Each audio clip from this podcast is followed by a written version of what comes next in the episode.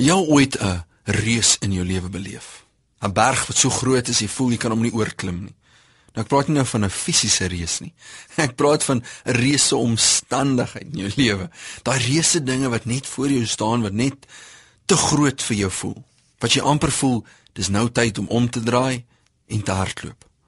Nou altyd wanneer ek in so 'n plek staan, dan dink ek terug aan Dawid en Goliat.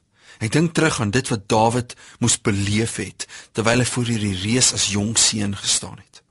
Nou, dit begin nie net by Dawid en Goliat nie. Dit het al begin in die veld met 'n beer en 'n leeu.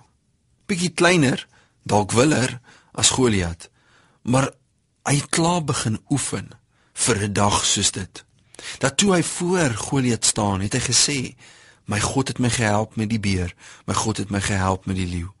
So ek vertrou vandag, hy gaan my help met jou. Jy sien daar's 'n patroon wat geleer is in Dawid se lewe. 'n Patroon van vertroue.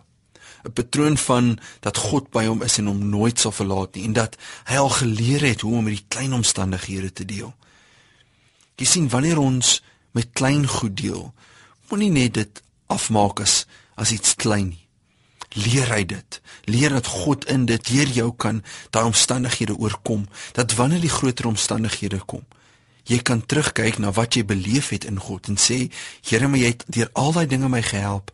Ek weet dat jy my vandag sal help. Moenie vergeet aan dit wat God klaar vir jou gedoen het nie. 2 Petrus 1 vers 3 sê ons het 'n geskenk ontvang. Het verlede tyd.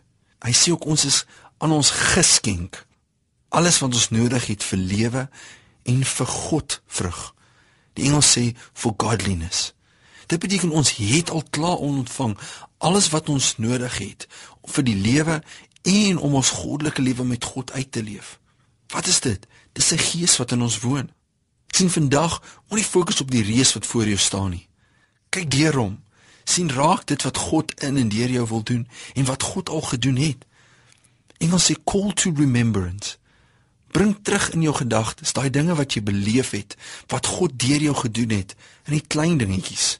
En besef dat as God my in die klein goed gehelp het, in die klein omstandighede, die klein reusies in my lewe, sal God my help met hierdie groot reus wat voor my staan.